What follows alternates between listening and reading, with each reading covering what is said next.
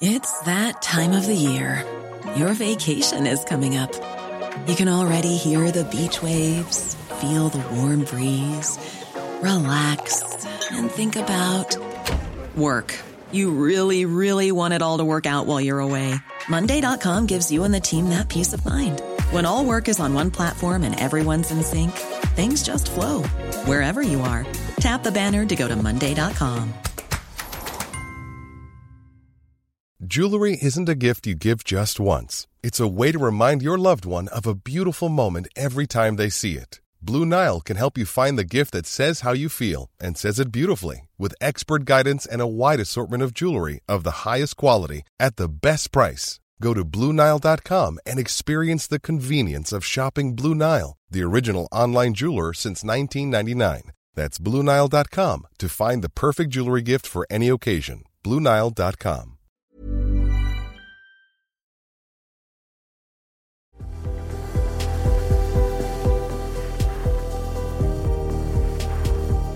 Three years ago, the then Prime Minister Boris Johnson went on television and told the nation From this evening, I must give the British people a very simple instruction. You must stay at home. Since then, the COVID pandemic has killed over 200,000 people in the UK. But while most of us have returned to pre pandemic normality, there are teams of scientists around the world looking for the disease that could cause the next global health crisis. There are several on the horizon that we are watching, but I think if you look back at history, every emerging infection event has come as a surprise. And doing everything in their power to stop it becoming another pandemic. You're listening to Stories of Our Times from the Times and Sunday Times. I'm Sean O'Neill. Today, the hunt for Disease X.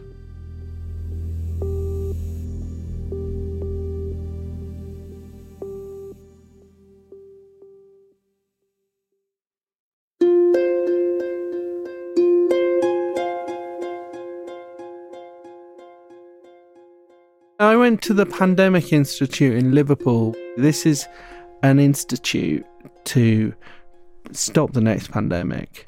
Liverpool's got a really long history of this. The Liverpool School of Tropical Medicine has been there for about 125 years. And of course, Liverpool's a dock city, mm. so they're used to viruses coming into the city, ships being quarantined. So it's fascinating that, you know, in 2023, this is kind of the front line in the battle against the next pandemic. While today Ben Spencer, the science editor for the Sunday Times, might be wearing his office uniform of crumpled suit and open necked shirt, his trip to Liverpool involved PPE and a lab coat. They've got two big labs which are different containment levels. So there's a containment level 2 lab, which is kind of people in lab coats doing their business, testing vaccines, etc. But not a lot of security. Maybe you've got lab space for maybe 60 scientists in there, and they've got the containment level three lab, which is a whole different matter. It's quite small, quite contained, and that's where they're really dealing with the dangerous viruses. I was there with the scientists, but there was also a safety coordinator there with us to make sure nothing went wrong. Okay, so before we go into any containment level 3 lab, we need to follow strict procedures that are in place in terms of uh, safety. You go in through an airlock, you've got a double door, one can't open without the other one. And when you're in the airlock, you've got to put on a, a lab coat, you've got to put on gloves, and the instructions are very clear you do not touch anything.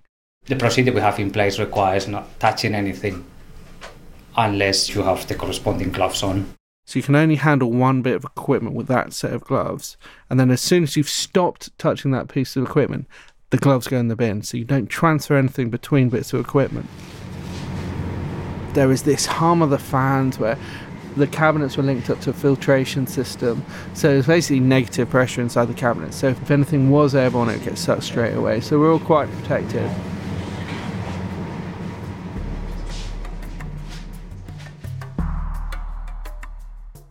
Take a step back now. That's a fascinating place, but you weren't there out of curiosity. There's a real purpose to the work that's going on there. Tell me a little bit about that. So we're three years on now since the UK went into lockdown with the COVID pandemic. And really, the purpose of this institute is to identify the next threats and make sure they don't get to pandemic level. And the Pandemic Institute in Liverpool isn't the only ones working on this. This is global. All around the world, there are similar institutes working on this problem. Where will the next pandemic come from, and how will we stop it? Tell me who's in charge there, who, who's running the show at the Pandemic Institute in Liverpool. My name is Professor Tom Solomon, and I'm the director of the Pandemic Institute. Professor Tom Solomon, who's really interesting scientist who I've been speaking to since 2014 during the Ebola outbreak. He's actually a neurologist, but kind of took on a second job as a virologist. He's got this dual expertise. And that's because of his work with things like Japanese encephalitis, which affect the brain. The aim of the Pandemic Institute is to tackle emerging infections and future pandemic threats. And as I say to people, it's a bit of a misnomer because if we wait for something to become a pandemic, then we'll already have failed in our mission. I knew he had set up this new Pandemic Institute. And when I set out to write this piece about the next pandemic, he was the first one I kind of reached out to because I knew this was exactly what he was working on. The containment level 3 labs are secure labs for working on some of the most dangerous viruses. So we have in here, for example, Japanese encephalitis virus. Japanese encephalitis, which Professor Solomon studies, is a viral brain infection spread by mosquitoes and is common in Southeast Asia and the Far East. We're going to show you some plaque assays. So that is a, a layer of cells that the virus has grown on, and you can tell where the virus has grown because it kills the cells underneath, so you get a, a spot, if you like. And that's a good way of counting how much virus there is. My name's Dr. Shona Moore, um, and I'm a senior program manager for the Liverpool Brain Infection Group. So we're in the containment level three lab, surrounded by a lot of machines humming away, some big freezers set at minus 80. And what are we looking at here? This is a class one microbiological safety cabinet, so we would uh, only ever open our virus up inside here. You can't actually physically put your hands in. You've got these big rubber gauntlet type things. Yeah. So we have two different ones. Yeah. So that one over there we can open up and we can put our hands in, and this one we put our material in through here, and then we put our hands in and we work in it. So we're completely closed off from what we're working with. When I was there, they were looking at Japanese encephalitis, which is endemic in places like Vietnam and Indonesia, parts of India, but at the moment it's actually ripping through Australia as mosquitoes' uh, range expands with climate change. What are you learning about Japanese encephalitis now with these tests that Well- you didn't know before? So, Japanese encephalitis virus, just like lots of other viruses, is changing. You might want to see is it behaving more aggressively, and one way you measure virulence is by seeing how many plaques you get in the plaque assay. These were cells of purple plaque arrays, and you could actually see the Japanese encephalitis where it had eaten away, where it attacked the cells. So it was quite alarming actually looking at it. As this was a, a virus that was out to kill.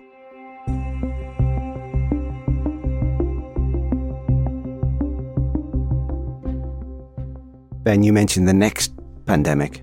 Mm. We're struggling to get over the last one, and some people would say we're still in, in the grip of COVID. I mean, COVID is still with us. It will never go away. I mean, this past winter has been taking about 500 or so lives a week in the UK. That seems staggering, is that? It's big numbers, isn't it? I mean, that fluctuates, it goes up and down. We all live with disease. We live with disease all the time. There are many things that are out to kill us as human beings. And COVID is one that really caught us unawares. And what's remarkable is that three years on, we've actually bounced back hmm. to something that's actually quite similar to what went before. There were lots of speculation about how it would change society. But in many other ways, the reality we're living in now is not too dissimilar to the hmm. reality we were in in 2019. So thankfully, while we're trying to forget about it, people like Tom Solomon are looking ahead what might be next. How is it exactly that they track or figure out what the threats might be? It's hard to predict what the next big threat is going to be. There are several on the horizon that we are watching. But I think if you look back at history, every emerging infection event has come as a surprise. It's a huge question, isn't it? I mean, there's something like 250 viruses which can infect humans. And that's a huge number. Wow. And that's not to mention all the bacteria and funguses that could also potentially cause epidemic level infections. If we think about obviously COVID 19, but if we think before that to Ebola in West Africa, hadn't been seen in West Africa before. If we think about the Zika problems, so we've never been very good at predicting precisely what the next threat will be. The World Health Organization has a list of priority pathogens, which is about 10 viruses that has epidemic potential, they say. And then there's the one that really scares scientists, which is disease X, which is the unknown. And COVID was our disease X. It was something that came out of nowhere and we didn't know about it beforehand. And it almost instantly spiraled out of control. So, how do you look out for viruses or, or other pathogens like this? There's two ways, really. One is virus hunting. Virus hunting? Virus hunting, most of these viruses come from animals. They're zoonotic. Like 70% of human diseases mm. have jumped over from animals. So it's about looking at what viruses are in animals and trying to work out which ones have the potential to jump. And that's tricky. I mean, there's eight coronaviruses which infect humans. There's COVID, there's SARS 1, there's MERS, and there's four or five quite mild coronaviruses which cause the common cold. Mm-hmm. And then there's a hundred or so coronaviruses which infect bats, possibly more. So, which of those are the next threat? The other way of looking for the next threat is to do really comprehensive surveillance in hospitals. Most bad infections will cause a respiratory disease or a fever or affect the brain broadly. So there's one school of thought which is you really keep an eye out on hospitals, on intensive care wards for things that don't look right, things that are unusual. And you do really comprehensive genetic sequencing when you find those cases. And you do that in places where diseases emerge, which is the tropics. And by doing this, you can really catch infections early. So tell me, what do we know about what's being found by that hospital surveillance and by virus hunting? Uh, have we got any clues as to what's out there? Neither of them are being done particularly well at the moment. It's quite patchy, and there's lots of scientists trying to do this better. But recently, for example, a team in Texas found a coronavirus in Malaysia, which had jumped over from dogs, a canine like coronavirus. Now, this is something that made about eight people ill. Didn't transmit on. Mm-hmm. Separately, a team in Haiti found a very similar coronavirus. So, just this kind of early surveillance work is showing there's a lot of viruses jumping yeah. into humans that we don't know about. Now, most of them won't go anymore because there's no human to human transmission. Mm-hmm. They're not very well suited to human beings. So, they kind of either die out or the person dies, but there's no onward transmission. In the parlance that we all know, the R rate of these viruses is zero, it doesn't transmit on. So these aren't the great threat at the moment, but by doing this surveillance work, you can work out what viruses are out there and what might be the next threat.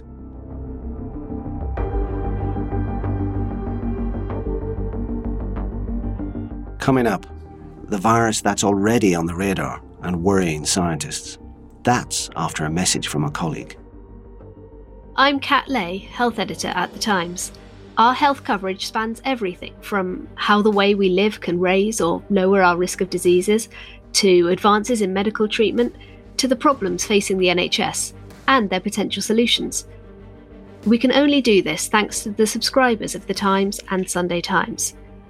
Subscribe today by visiting thetimes.co.uk forward slash stories of our times.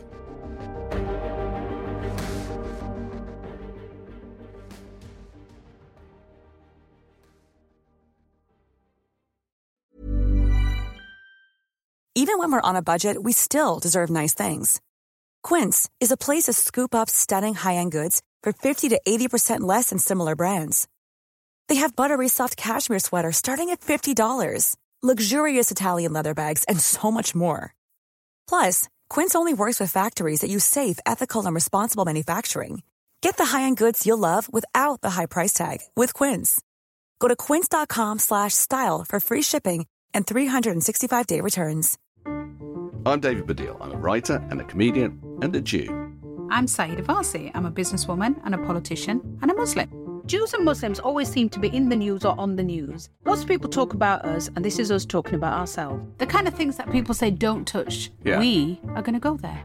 I mean, I think Jews and Muslims are talking about these things, but I think they're not talking about them together because they're worried that if they do, sparks might fly. A Muslim and a Jew go there. Find us wherever you get your podcasts.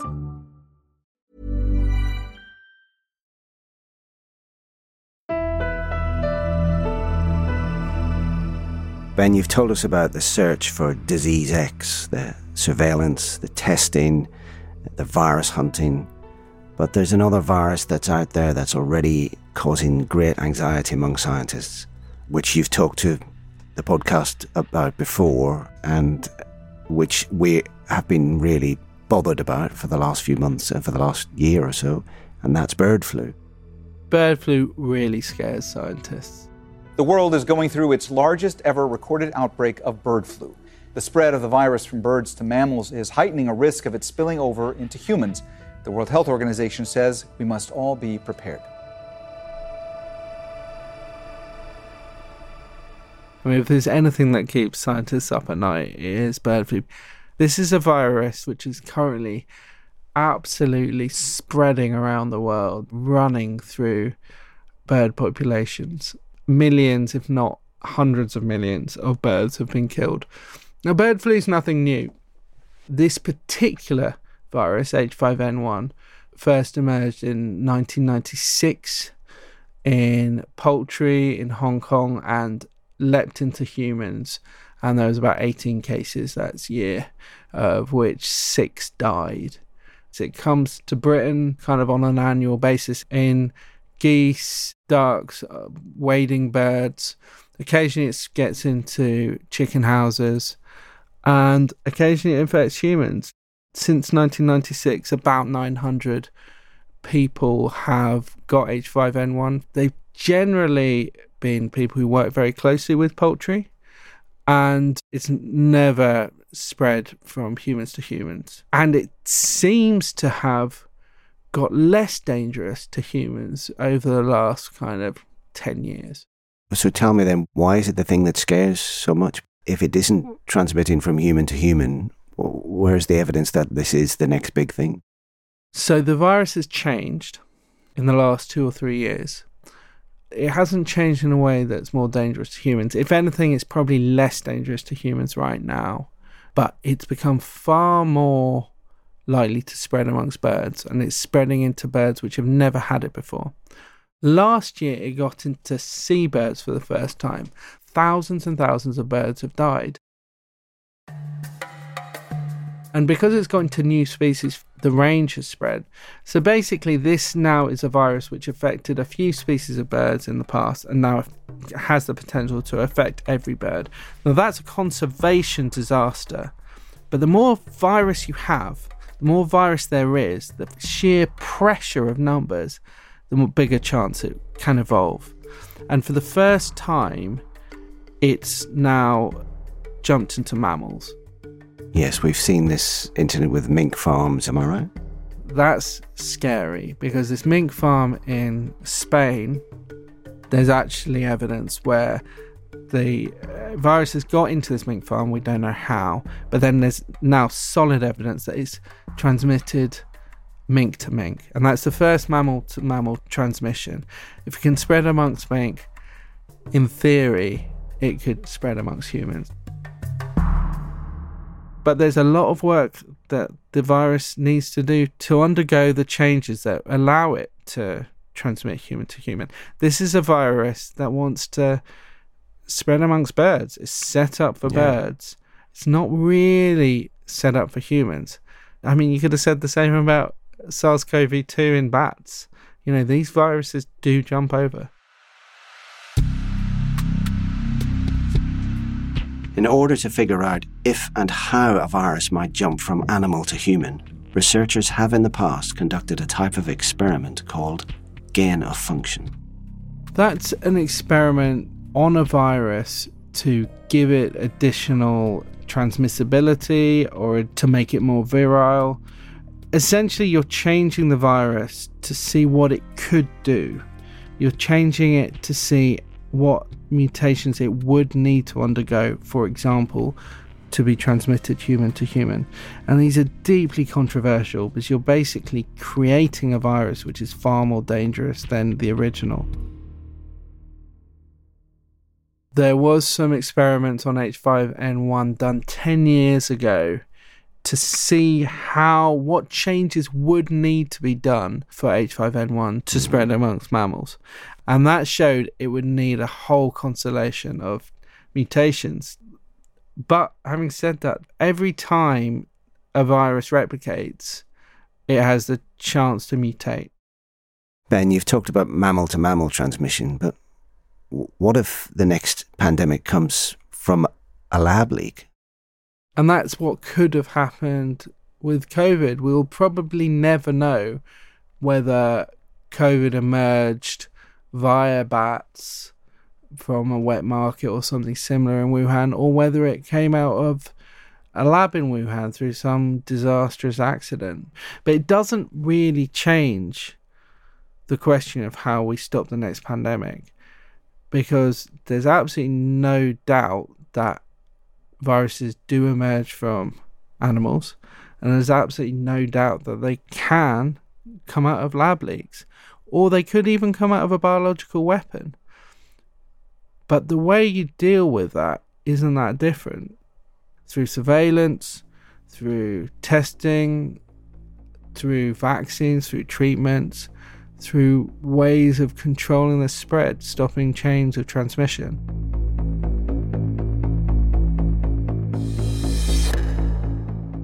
I mean, should we be optimistic that we've learned lessons from the most recent pandemic?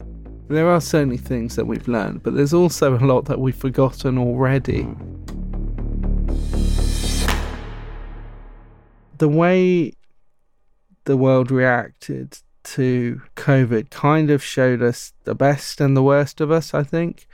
I mean, the way that scientists created these vaccines in absolute record time shows what we can do. The fact that it was the richest countries in the world that got those vaccines first, and still a lot of countries are not vaccinated particularly well, shows how self serving a lot of us are and a lot of our governments are, when actually it serves us all to vaccinate everyone else because we are not isolated countries. We did incredibly well at creating testing infrastructure in the UK, particularly from basically standing start, and a lot of that's been closed down already. Some powerful voices have criticised the shutting down of that infrastructure. Are they right? Ah, personally, I think they are. There are things that we could have done to keep it going. I mean, just think about disease diagnosis in the UK. We're not good at it. Things like cancer, we are particularly bad at diagnosing cancer. Now, why couldn't we have used our incredible testing infrastructure that we created for COVID and turned that towards better diagnosis of cancer? Why couldn't we have used our vaccine infrastructure and used it for vaccinating against flu or MMR or anything else that we're not very good at doing? Hmm. You know, it seemed just very short sighted. Just there was a time when we were all doing lateral flow tests before meeting people. The technology exists to use one of those lateral flow tests to do a kind of three in one test. Yeah. Where, say, if I've got a cough, I could do a quick swab and see if I had flu or RSV or COVID. And the and, same and test. keep flu out of your workplace. Exactly. And what drives the winter crisis in the NHS every single Every year? single year. Flu Yeah. and RSV and now COVID. Yeah. People like Kate Bingham, who was the, the head of the vaccines task force, has been very critical about the way the UK has gone backwards in pandemic preparedness. This is not going to be the last pandemic, and we need to have a better and quicker approach to identifying uh, potential pathogens and being able to build vaccines very rapidly. Our approach seems to have been to go backwards rather than to continue the momentum. People like James Bethel, who was a health minister at the time of the height of the pandemic, has been very critical. Dominic Cummings, who is in number 10 before he fell out with Boris Johnson, has been very critical. And of course, they've all looking at it with hindsight. But I think there is something to be said about forgetting the lessons of COVID quite quickly. Do you think when the next pandemic comes, it'll be flagged up more quickly? I mean, I think scientists are pretty good now at sharing information, but who knows where it's going to come from. I'd like to think we're better prepared in terms of surveillance, but it really depends where it emerges. It's just about how we spot it, where we spot it, and then, frankly, what we do about it. And also what it is. What if it isn't bird flu? What if it isn't a, a coronavirus? I mean, Tom Solomon said to me, if you've got a hammer in your hand, everything you look for looks like a nail. And that's basically what happened. Flu is what we were looking for. People have been obsessed with influenza for 100 years. You know, one of the great criticisms of our pandemic preparedness was we had a flu pandemic plan. And that's all we had.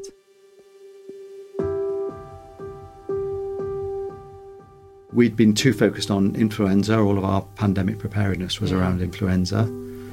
So we need plans that are more generic. And you know what? The next pandemic might be influenza, but that doesn't mean it can be something else. What I've learned over the past 25 years is if avian flu is knocking on the door, don't be surprised if it's something completely different mm-hmm. w- when the door gets opened. It could be another coronavirus. It could be something mosquito borne. It could be something completely different. And we just need to be ready for that.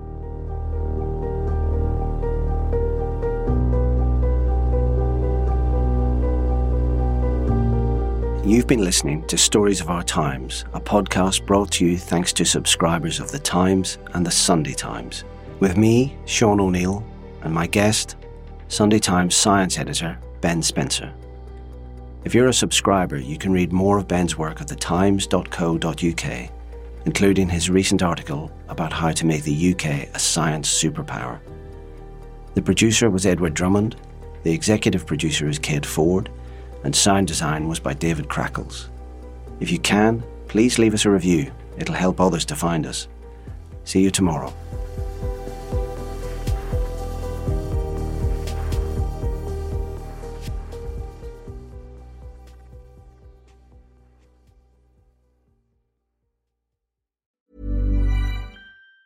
Planning for your next trip? Elevate your travel style with Quince. Quince has all the jet setting essentials you'll want for your next getaway, like European linen, premium luggage options, buttery soft Italian leather bags, and so much more. And it's all priced at 50 to 80% less than similar brands. Plus, Quince only works with factories that use safe and ethical manufacturing practices. Pack your bags with high-quality essentials you'll be wearing for vacations to come with Quince. Go to quince.com slash trip for free shipping and 365-day returns.